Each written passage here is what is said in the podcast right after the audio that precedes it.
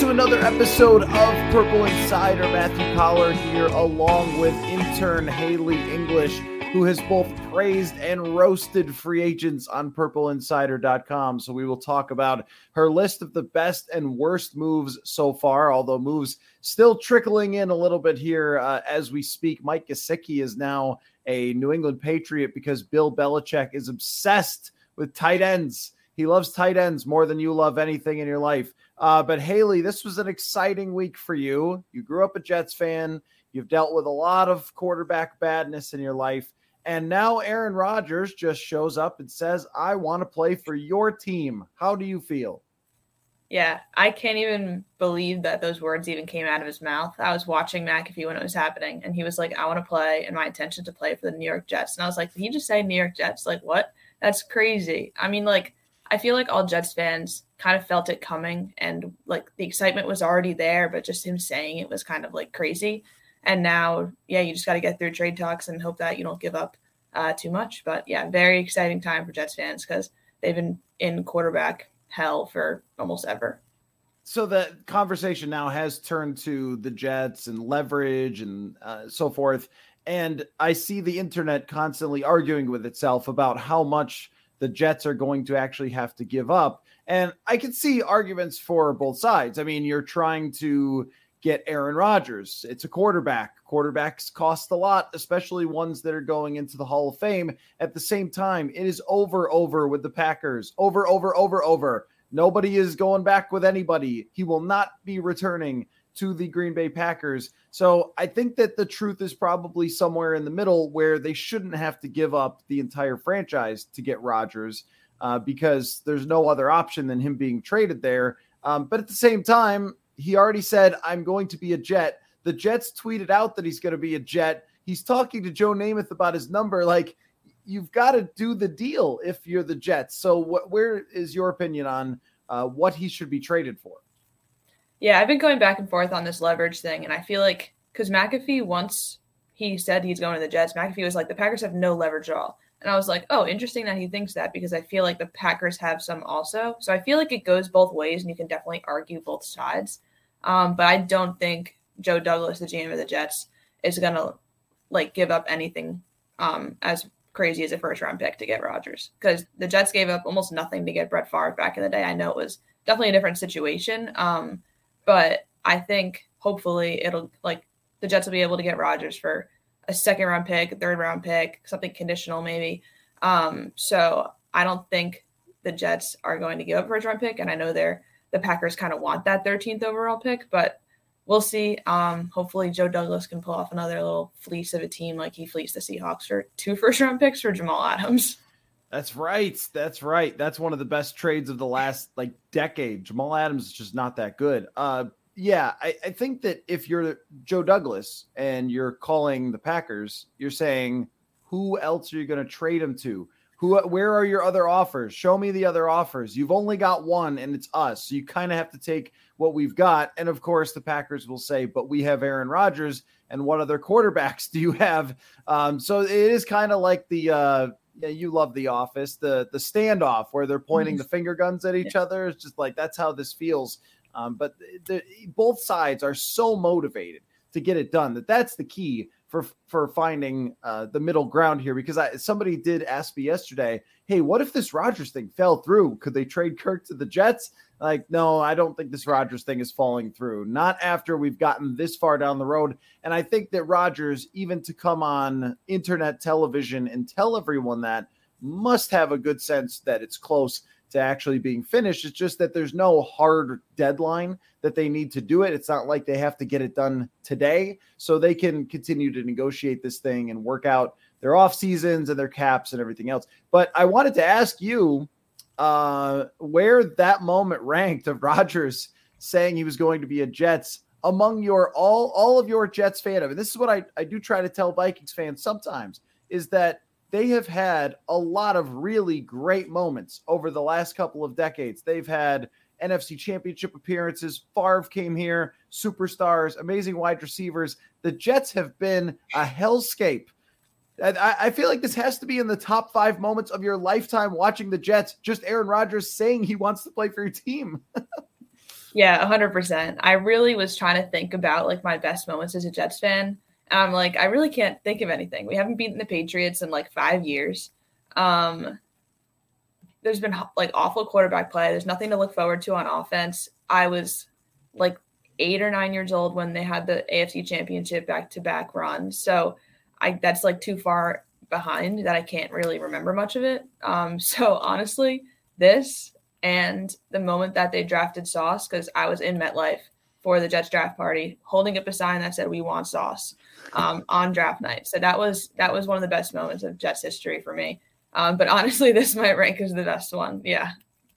I think that if you made a best moments in Jets history of your lifetime, Rex Ryan saying "Let's go eat a snack" on Hard Knocks might actually make the top five. Uh, so not much to say for accomplishments, but maybe this will be your year with. And look, you know he's got half the Green Bay team there, but Garrett Wilson and Aaron Rodgers' history with number one wide receivers is pretty darn amazing. He's not that far removed from throwing to Davante Adams. No one knows this better than our audience who has watched him back shoulder Davante Adams and Jordy Nelson uh, to destroy the Vikings. I, I had this stat in an article the other day that his career against the Vikings, Aaron Rodgers, he's thrown 57 touchdowns and eight interceptions during all of his 29 games in the regular season against the Vikings. So they are thrilled to see him leave. But I, I, want your hardcore analysis. Try to take off the Jets hat for just a second on why you think this will work. Because here in Viking land, once upon a time, they had a team that looked like it was set up for greatness. Just need to add a quarterback who's a veteran. And yeah, they missed the playoffs the next year. So tell me why Aaron Rodgers will fit in New York. Yeah, the Jets like obviously had one of the worst offenses in football last season. They were ranked 29th in points scored, uh, 30th in total EPA. They were 31st in red zone offense and 28th on third down conversion. So that's like almost as worse as you can even get. Um, so it's honestly almost like only up from there. And with the defense that they had, they were the number one graded defense by PFF last season, even though like you can debate that obviously. The 49ers defense is probably better than them. Um, but they allowed the fourth least points per game, and they were fourth in EPA. So one of the best defenses out there, and they're pretty much just a quarterback away. They had like Breece Hall go down with an injury, and they had the offensive line kind of get diminished to like third string backups other than their center. Um, so as long as they can kind of stay healthy on offense, um, putting Rodgers in there with the offensive rookie of the year, Garrett Wilson, um, will ideally make a difference. And yeah, the Jets have had no quarterback play literally since 2006 when PFF started even grading players. Their quarterback NFL rank in terms of um, their PFF grade, the highest one was 17th in the NFL, and that was Chad Pennington back in 2006. And last year, uh, Mike White was their highest graded quarterback at 61.3, and that was 40th in the NFL. So anything average quarterback play, which Aaron Rodgers had like an average PFF grade last year, but obviously and uh, back to back MVP seasons the years before that. So anything remotely close to that will get them so much better than 29th, 30th, 31st in the NFL. And I think you do get an Aaron Rodgers that is motivated to show that the Packers never should have drafted Jordan Love, never should have had anyone to uh, try to replace him. And he had said that last year it felt like it was over even just during the season.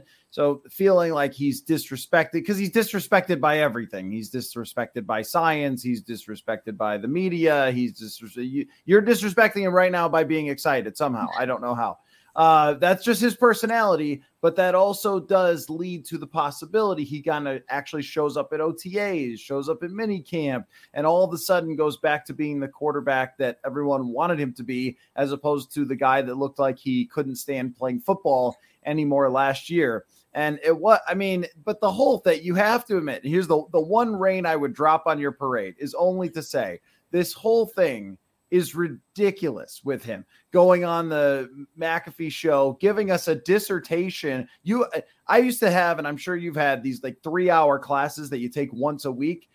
That was watching him on McAfee until he actually got to the point. It was mm-hmm. like, okay, buddy, tell us all about your darkness retreat and everything else. And he said, and this would be the one concern you have, is that he was 90% to retire until he got out of the darkness, which, you know, him or Batman saying that, I'm not sure which one. But that is the one concern is it once somebody has kind of decided they're retiring, it's hard to like turn the lever and turn it back on. And I think we even saw that from Tom Brady in the first half of last year, where he was like, oh, I'm retired. Oh, wait, I'm not retired, but I'm like going to miss half a training camp. And it just kind of became a whole circus. I think that there should be some concern there that if he sort of got excited about it and then that wanes and maybe physically he isn't the same as he used to be, that it might be disappointing. Yeah, I love that. The, I love that we've normalized the phrase "darkness retreat." I feel like, like months ago, no one knew what this is, and now it's all, like all everyone start. It's all that everyone's talking about. Um, but yeah, it definitely is a weird situation because he had said he was ninety percent retiring, and I think he has that kind of like fire inside of himself now, just because the Packers kind of blatantly said they don't want him back after they told him to his face, like, "Hey, you can come back and you'll be the quarterback here." Um, so I think it's a little different than Brady's situation because he's going to another team now and not like coming back with the same team like uh, Brady was. Um, so that's the only difference that I have with that. But it is a little concerning. Um, let's just hope that he still has that drive to play with his new team. What's your stance on uh, darkness retreats? Uh, no, I would never do it. I, no, I just appreciate the sun. Uh, every night I have a darkness retreat. It's called me going to sleep, and then I wake up refreshed and go about my life. Uh, yeah, stuff like that doesn't make a whole lot of sense to me. But that I do think that, and the New York media is a real thing. This is not your safe space in Green Bay, which is just a, a very college-ish. Some people in Minnesota might say cult-ish type of place where it's I mean, when you pull up to Lambeau Field, there's a fence on the other side of the road on I think it's Lombardi Way because of course it is. And it's got people have carved in Aaron Rodgers' image and Brett Favre's image into their fence. I mean, there it's just like that is a totally different atmosphere than playing for the New York Jets. And I think that there is going to be a little bit of like splash of cold water for Aaron Rodgers of what it's like to be there. At the same time, I do agree with you that it's a good situation to drop into. How do you feel about the AFC East, though, with him coming to it? Because Buffalo is still strong. Uh, they are not maybe as strong as they were two years ago, but not going anywhere. Miami is still good if Tua is healthy. The Patriots exist which means that they'll win like eight or nine games just by existing. I don't think that they're good, but they do exist with Bill Belichick. It's not the, the, the easiest division, it's not the easiest conference. And we'll talk about the NFC quarterbacks in a little bit, but it is unbelievable the competition that he has to go up against here with the Jets. Yeah, it's kind of horrible how good the AFC East is now. Um, I think the Jets will be in contention um, for the division title, and that's kind of the first time that's really ever happened um, because they they were so close last year. Like they started out really well and were kind of right behind the Bills there, and then just fell off the track and lost like their last six games of the season. So if they can do that with like horrible quarterback play, I think they can be up there in the division. Um, I think the Bills will still win it, and I think the Jets will get like right behind them, like wild card spot. I don't believe in Tua to stay healthy the whole season. I know they really, really like beefed up their defense, so that's kind of scary a little bit. Um, but yeah, like the Dolphins brought in Mike White. I'm like, tell me you don't believe Tua is going to stay healthy without telling me you don't believe Tua is going to stay healthy. Like he's obviously, I think, the best backup in the league, um, but he can't stay healthy either. So like Matt Milano broke his ribs. Matt Milano just ex- signed an extension with the Bills. So somewhere Matt Milano's smiling that he gets to hit Mike White probably twice a year this year. Um, and the Patriots, yeah, I'm always scared of the Patriots. I just want to beat them at least once this season. Um, we'll see, but I hopefully the Jets can contend for second place, maybe even first in the division with that. Yeah, I mean, I think that this has potential to be for the Jets um, a season where they are legitimate contenders. It also has the season to uh, potential to totally implode, and the McAfee announcement might end up being the best moment of the Rodgers era. It's you don't know. I mean, this has gone either way. Imagine being a Broncos fan last year, where you're like, I can't believe we just got a Hall of Fame quarterback. This is incredible, and then it collapses. But in Tampa Bay, when they got Tom Brady, I'm sure there was the same excitement, and then they won a Super Bowl. So not really knowing there. Um, and and look in 2017, 2018, Aaron Rodgers didn't play as well. And you'd look at his numbers and be like, is something wrong there? Is he kind of fading? And there was the Rodgers is washed and everything else, and people were making charts. But the thing is that sometimes past performance doesn't always predict the future, um, especially when it comes to Hall of Fame quarterbacks that we've seen them bounce back. So I don't know. I mean, I have no idea. I think uh, for the Jets, you absolutely had to do it. You had to do it. There was no other choice. If Aaron Rodgers wants to play for you, then is that better than trying for Jimmy Garoppolo or getting Andy Dalton or whatever? Yeah, that's a way better option. Uh, so I sent you a list of all the Jets quarterbacks to ever play for them. And before we move on to some other things, I wanted to ask you who the funniest quarterback on the entire list of all the QBs who play for the Jets. Oh, and I wanted to also note how funny it is that Mike White played amazing against the Vikings defense. I mean, it's just like like you're reading all these Mike White stats, like, oh yeah, it was really bad. He was 40th by PFF and everything else. And like, imagine what he would have been if he didn't have that incredible game against the Vikings, which hey, Daniel Jones is a very rich man because of as well.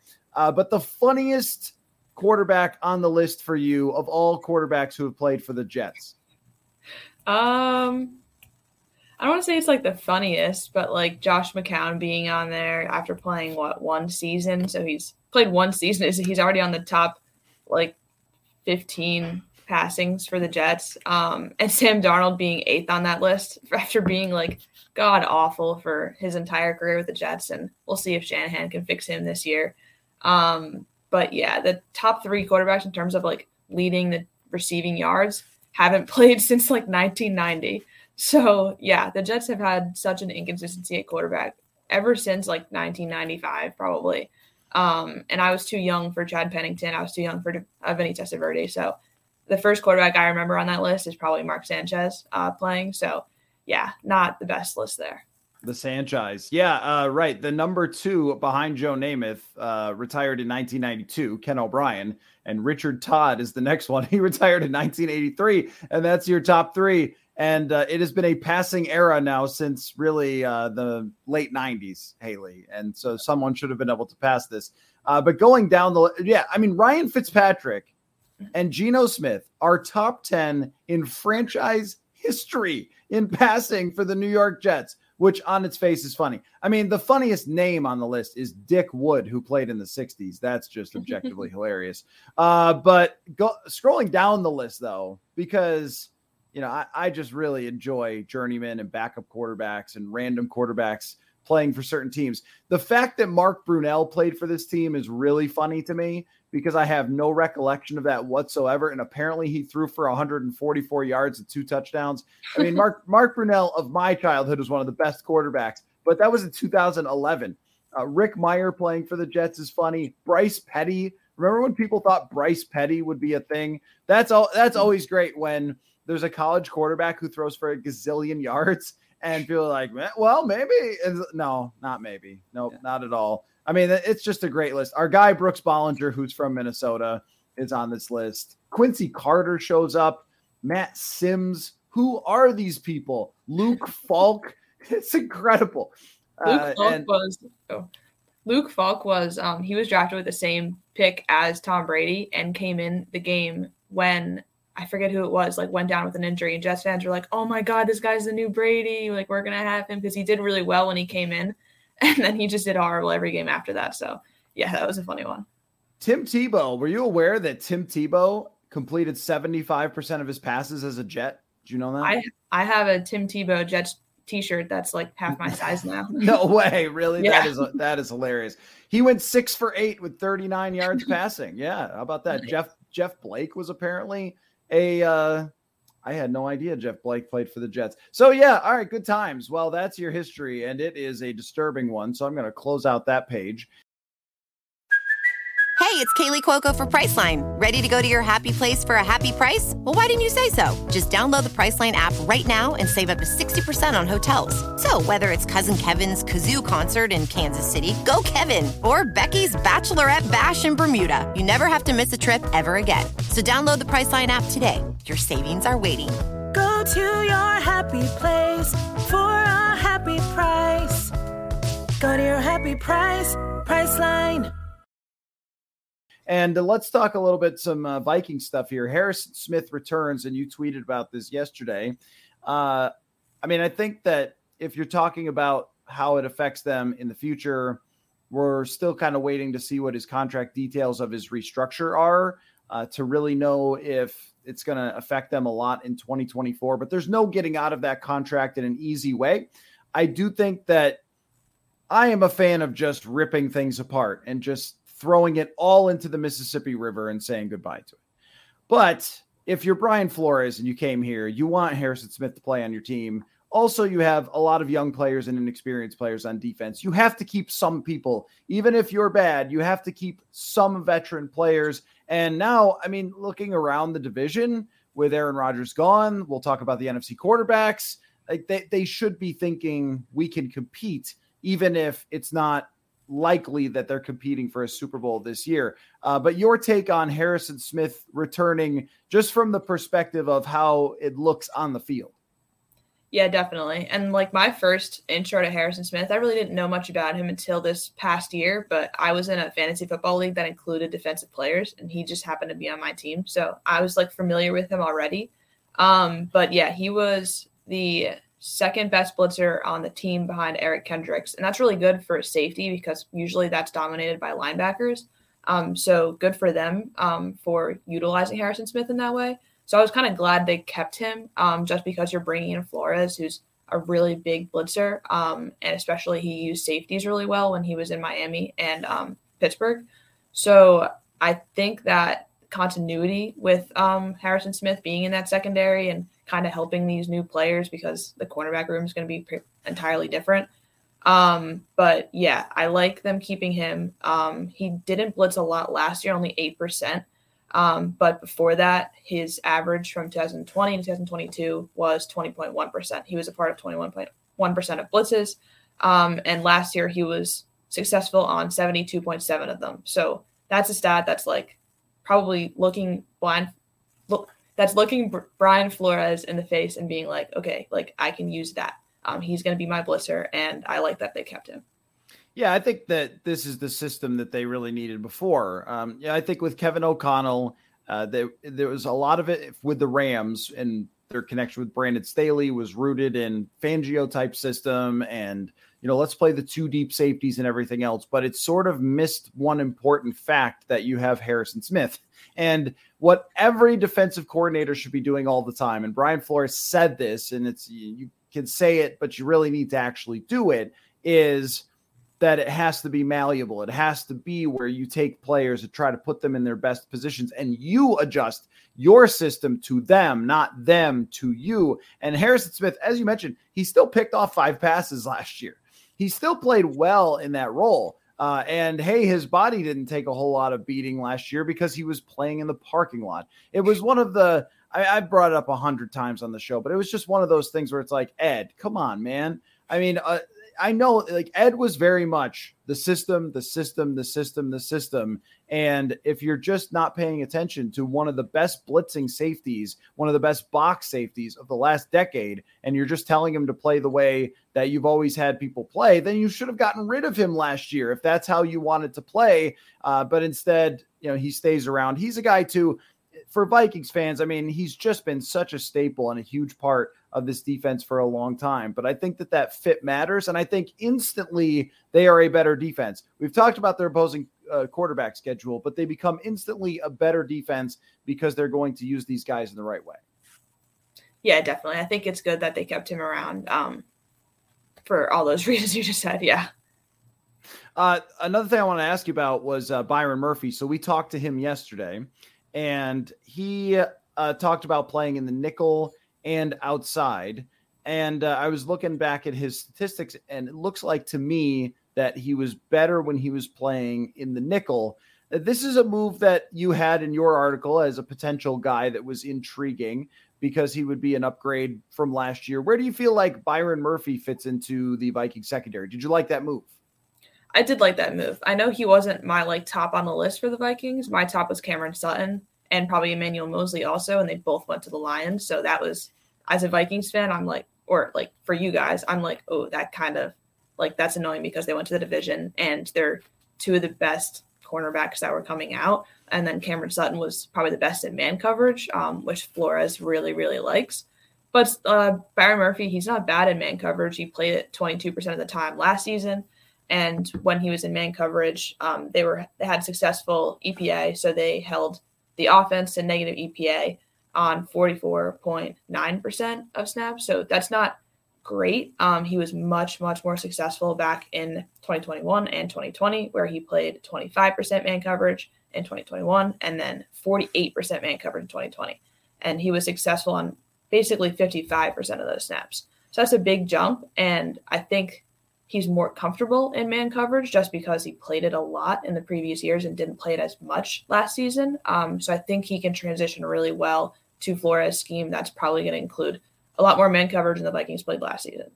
Yeah, and I noticed that his PFF grade in man coverage last year was not good, but it was on like 14 targets. I don't know what I'm supposed to do with that. This is you can tell me because you studied this uh, for an article. I think it was was it your first or second article, uh, just about cornerbacks. I think it's really hard to figure out what those which ones of those statistics matter and which don't. Uh, I don't know how big of a sample size do we need to be able to project forward what a cornerback is going to be you need a lot more than just 14 targets though because that's not that's not a lot and i wouldn't think much of that pff grade just because like it's 14 targets like so much can go bad on 14 targets and he can look like the worst corner in the league but he could also be amazing on just 14 targets and he can look like the, the best corner in the league so he's going to need a bigger sample size obviously um, his stats compared to all the other um, top free agent cornerbacks out there were not like the best because he allowed 38.9 yards per game, but that's like that's still really good for a corner. But obviously, the other corners out there were better in terms of that stat, as well as he allowed a 63.2% completion percentage. That's kind of his like a little bit of a, a concern stat um, because you want to see that in the 50s pretty much. Um, but I think he'll definitely be in a better situation with the Vikings because the Cardinals are kind of like on a tank right now. They're not going to have a quarterback. And I don't know what like what good it would be for him to stay on that defense. So I think he'll be uh, definitely a little better on the Vikings, especially with an experienced Flores coming in.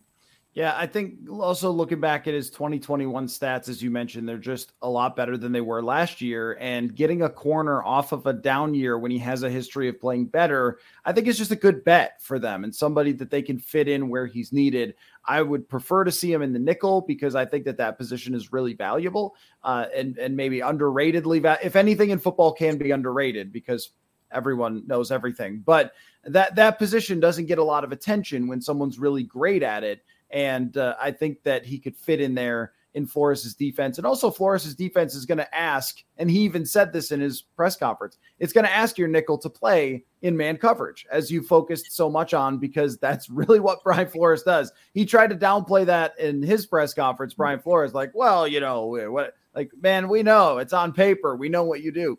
Uh, so you like that one? I think that one fits in. We're still kind of waiting as we record this on Marcus Davenport. Um, to figure out what exactly is happening there because he was not introduced when he was expected to be introduced, which is a little fishy. So we just wait on that. But I wanted to go through your article that you just wrote, the best and worst free agent signings. And I have asked you to roast the worst. So do you want to start with the best or the worst? Because you have roasts for them.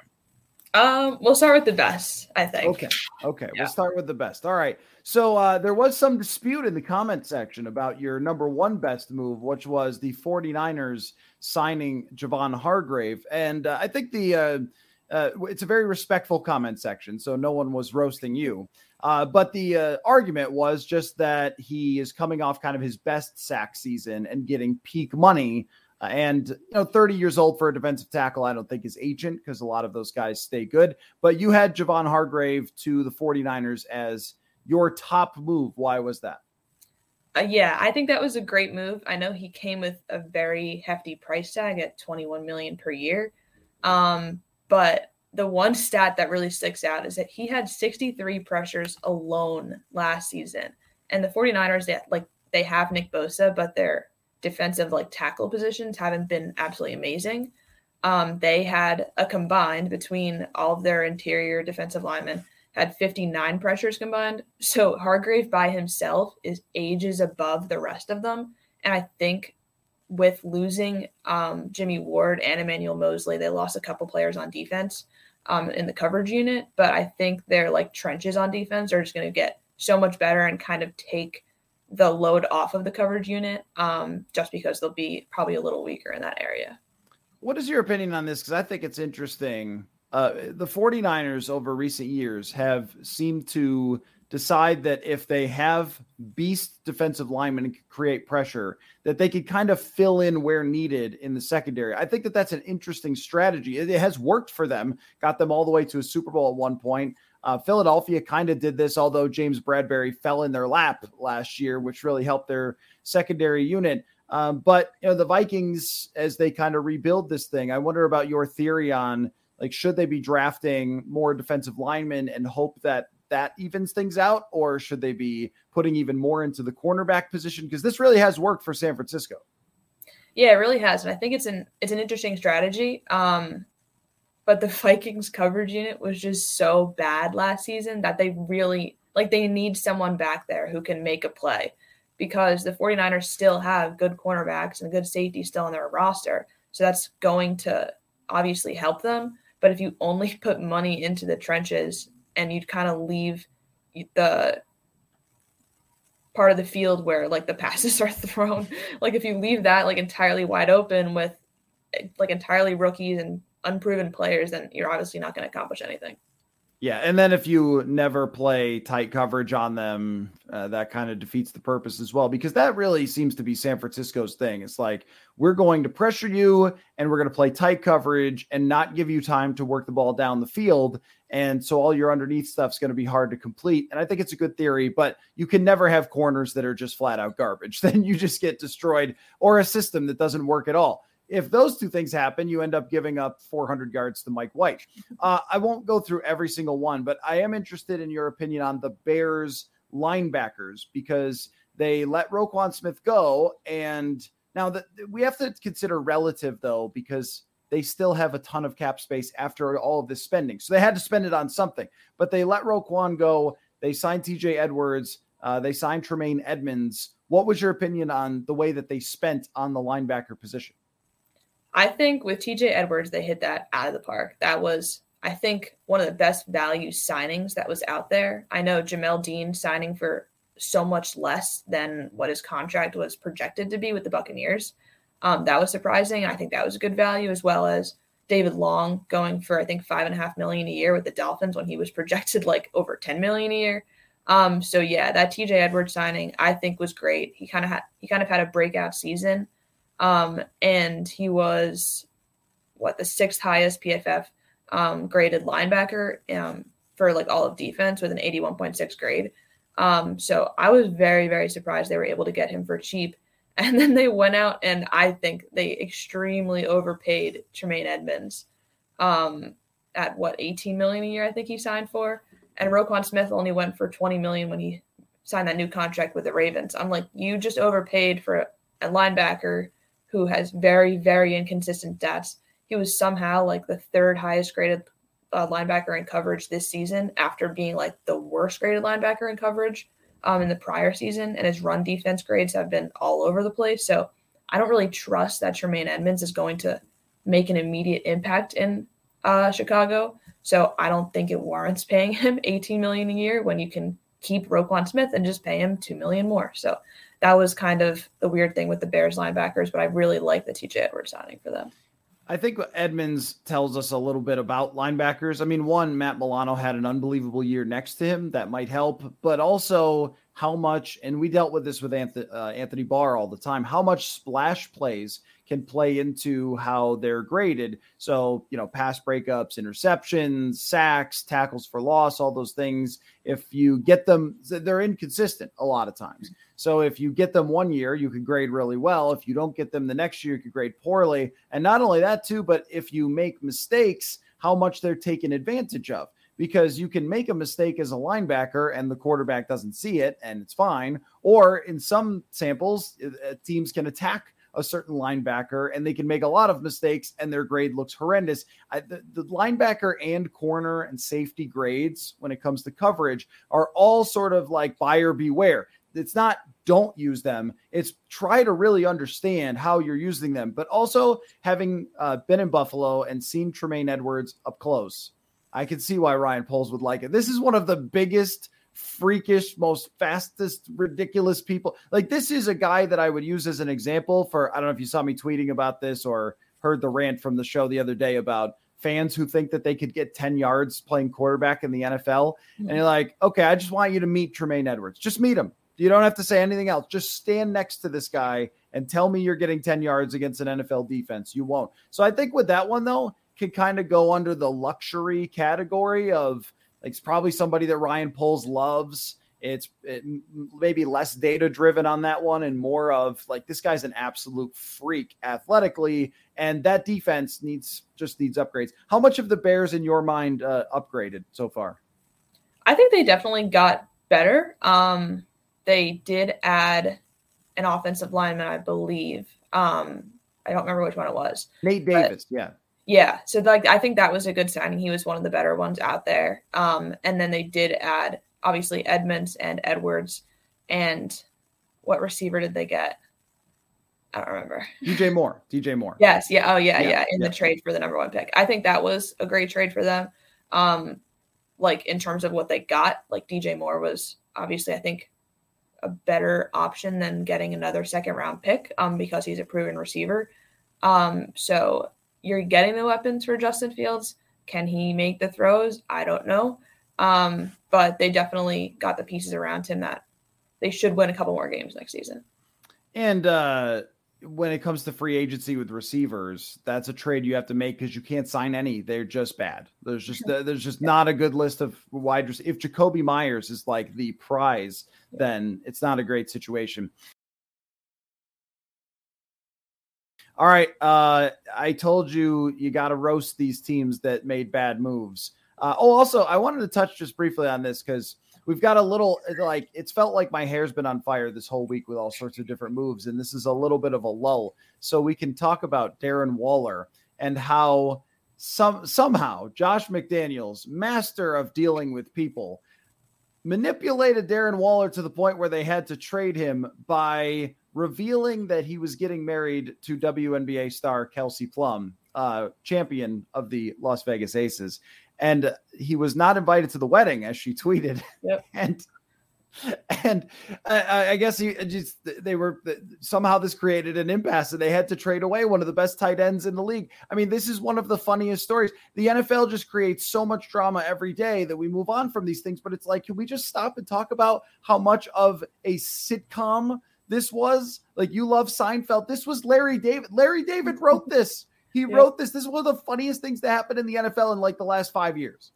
Yeah, it really is. And after the Packers offered a second round pick for Darren Waller last year and they declined, and now they deal him to the Giants for a third round pick, it's like, tell me you wanted to like let him leave. Like they just want they, they didn't want him on the team anymore for some reason.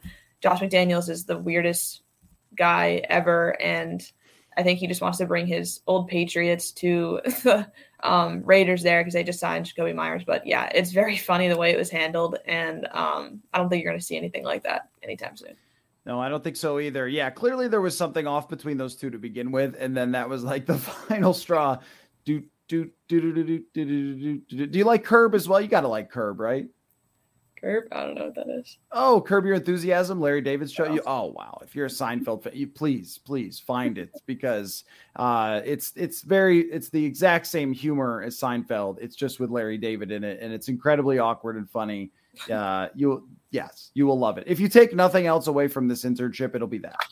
um, okay, let's talk about just the last thing is uh this graphic that Ari Meirov put out there. You know him, he used to work for PFF, now he's with 33rd team of the NFC quarterbacks, and I just want to read them all out loud. Oh wait, I didn't let you roast the the free agent. I'm sorry. yeah. I'm sorry. Yeah, you got that was supposed to be the highlight of the show. I'm sorry. I was just moving on because we were making fun of Darren Waller. Uh, all right, so your worst free agent signings, roast away. All right, so the first one was the Falcons trading for Patriots tight end Jonnu Smith. So Falcons, you traded for another tight end that you can ignore just like you did Kyle Pitts. boom roasted. yeah, boom roasted.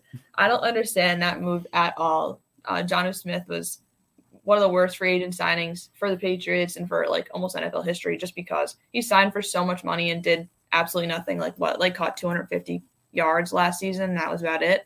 So combined, if you combine that with Kyle Pitts' 356 yards last season, nine tight ends in the NFL still had more yards than them combined. So I don't understand that. You're just hurting Kyle Pitts, in my opinion, and stop drafting or stop trading for tight ends that are not good.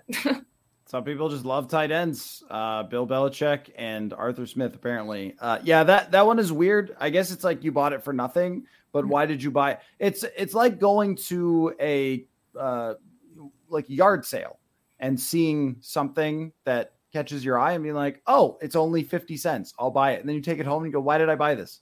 That that's John that's Jonnu Smith. Why did I buy this? okay, all right. Uh, what's the next one? All right, so the second one, second one's funny because it's Daniel Jones, and it's not really like a free agent, but he re-signed with the Giants. Um, so is Daniel Jones' agent a Cowboys fan? Because he convinced you guys that 15 passing touchdowns deserves 40 million per year. Boom roasted. Boom roasted. Come on, like Jimmy Garoppolo had signed for basically half that money, and he threw one more touchdown pass, but he played in six less games than Daniel Jones last season. So, Giants, I don't know what you're doing. Um, Daniel Jones' agent is a genius, and I really believed a lot more in um, Brian Daboll. So, I don't know what you're doing. I just want to see his stats when not playing the Vikings. Just what what is it? What are his numbers when not playing the Vikings? I do think Darren Waller helps. They have given him some help there. Uh, thank goodness that a marriage got announced that wasn't supposed to be announced. So th- so that was helpful. But I I like that. That's a good one. Yeah, I mean I think with the Giants because they won a playoff game, they were and the Vikings. This happened to them in 2019 they were just in a position where if you overachieved or you had this big exciting moment that you know, you kind of had to do it because then Giants fans would be like, wait, who's our quarterback then? And the answer is probably Daniel Jones has never averaged seven yards a pass attempt. And that's, I mean, think about that. Like you're paying $40 million a year for a guy who's never averaged seven yards a pass attempt, which Josh McCown could do. So I like it. Uh, on to the next. Oh, the next one. I really like the next one. yeah. So Matt, uh, Matt Gay, kicker, signed with the Colts for four years and 200 or $22.5 million. And I got to imagine if he got $200 million.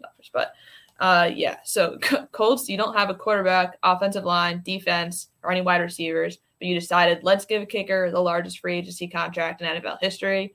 Signing the Super Bowl winning kicker is the closest you're getting to the Super Bowl anytime soon. Boom roasted. love it. Love it. That's great. Yeah, this one makes no sense. This one, you have so many needs with that team and you're spending money on a kicker, he is the fifth best kicker of all time by field goal percentage. And you're probably going to need to kick a lot of field goals, I would guess. Boom roasted. Uh, yeah. all right. Th- did you roast uh, Tremaine Edmunds to the Bears, or did we kind of already talk about that one? Was there a roast? Uh, it, the roast was just that they didn't pay Roquan Smith and they gave him a ridiculously high contract. That's not a great roast. Uh, Taylor Heinicke was your last one yeah, Taylor Heinicke. Um, so he signed with the Falcons for two years, 14 million.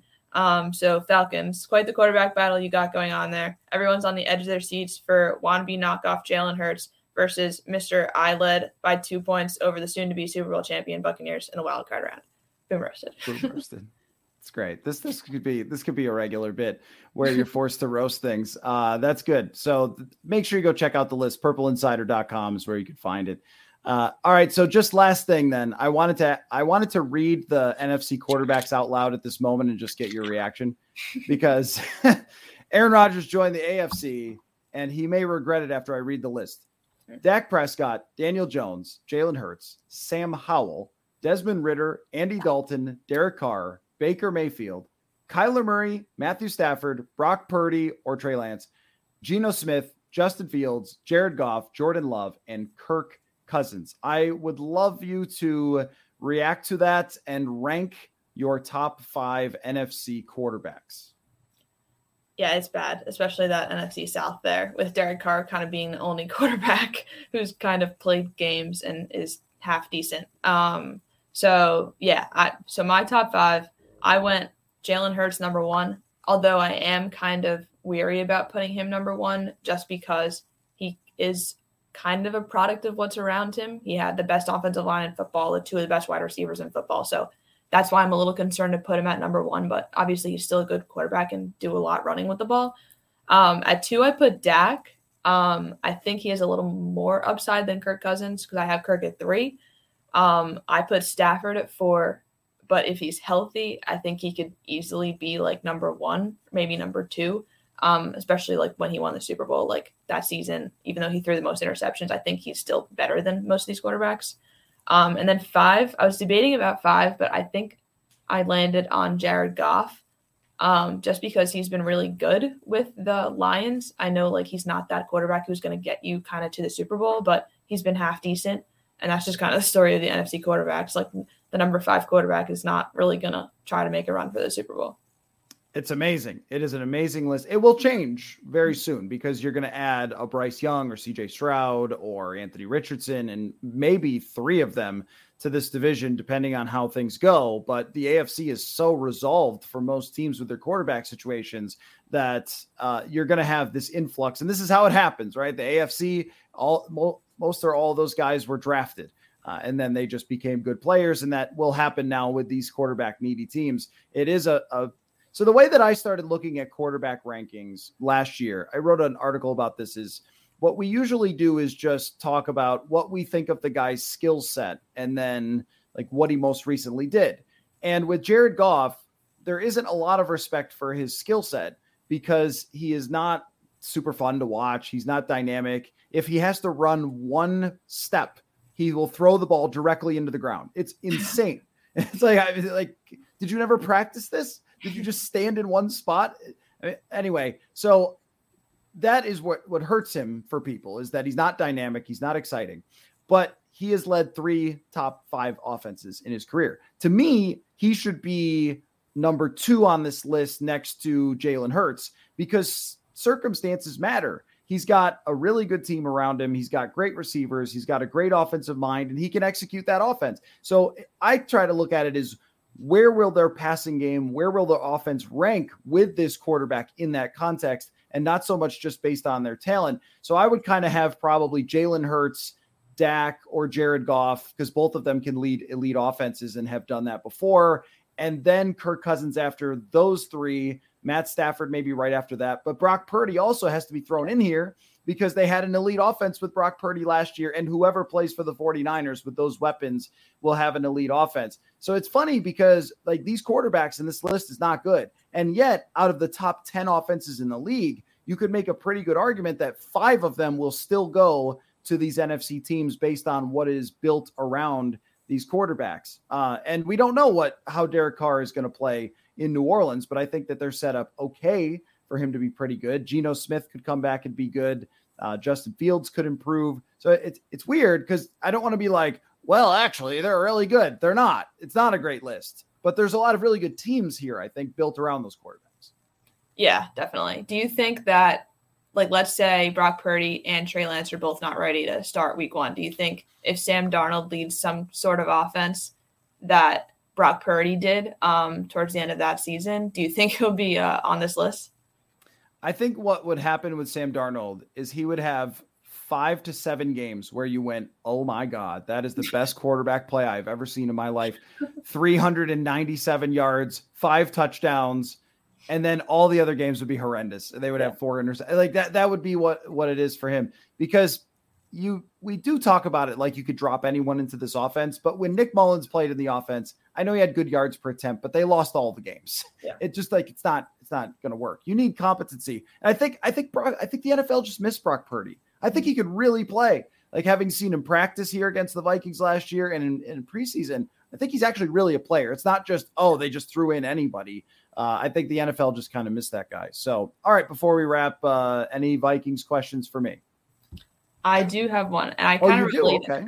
Yeah, I kind of related it um, to the Jets because now, obviously, we have, uh, well, we'll have Aaron Rodgers. So, um, who had it worse, um, the Jets against Tom Brady for all of those years, or the Vikings, or the Lions and Bears, or whatever, with Aaron Rodgers for all those years? That is a great question. and it's very similar uh, because you could make the argument that the Vikings had this longer. You have to go all the way back to Brett Favre, not just Aaron Rodgers. So it's, and I pulled the numbers on this, you'll appreciate. Since 1992, the two winningest teams in the regular season in the NFL are the Patriots and the Packers. So just a just a statistical thing because I know a lot of analytics people say, "Well, QB wins aren't a real thing." Please explain please explain how the Patriots and the Packers are the number one and two winning teams, and explain how Aaron Rodgers won his division eight times with all sorts of different teams, and explain how Tom. Bra- just explain. I just want to hear that. How's that work? Uh, it does. QB wins on an individual game basis, and when it comes to middling quarterbacks, they're very much dictated. Uh, but if you have a great quarterback, they're going to win all the time, and that's what both divisions have dealt with for the longest time why it is worse to be the Jets or the Bills or the Dolphins is that because Brady won the Super Bowls. Yeah. Rodgers got one, and then at very least, there was a ray of sunshine in Minnesota each playoffs where he, they would go to the NFC championship and couldn't recover an onside or yeah, couldn't recover an onside kick mm-hmm. or had a punt blocked or all these different things that got in Rodgers' way. So even though he did win one and he played spectacular against the Pittsburgh Steelers and got his trophy and got his ring and never has to give that back, he also dealt with about 12 years of torture when it came to the playoffs and lots of horrendous losses where Tom Brady, he was it's funny how the razor's edge works because Brady is this close to losing about 5 Super Bowls and won all of them and uh, Rodgers never got there because of all these kind of little things. A play at the goal line, his coach decided to kick a field goal against Tampa Bay rather than having him try to throw a touchdown. Just you know, all these little things, and at least Vikings fans got to say, "Aha." Take that, you Rodgers. Yes, you're where we want to be, but at least you didn't win the Super Bowl. So I think it's been much harder because every year, and not only that, when it comes to the Super Bowl, it's two weeks of talking about how amazing Tom Brady is so if you hated that, you hated it many, many times. I think it was worse for the Jets. Interesting. Yeah, I see it definitely both ways because like the Packers have been good for so long with those string of quarterbacks who just have been amazing. And we'll see if Jordan Love can become that. And then the Jets can trade for him in 2038, whenever that happens. Um, but yeah, I think if the 49ers did not exist, um, Aaron Rodgers would have like four Super Bowls right now. Because how many times did he lose to that team only in the NFC Championship game? It's that it's ridiculous. It's amazing. And then just even the last one where Jimmy Garoppolo was hurt, you're going to Lambeau from San Francisco. It's like there's no chance that they win that. And special teams ends up getting Aaron Rodgers in that one. So, uh, anyway, Haley, great stuff on your article. And uh, I think we do have to have you roast more people more often because that was a terrific segment. So, great, great work. Looking forward to what's coming next. And uh, we will talk again next week. Thanks for your time. Awesome. Thank you.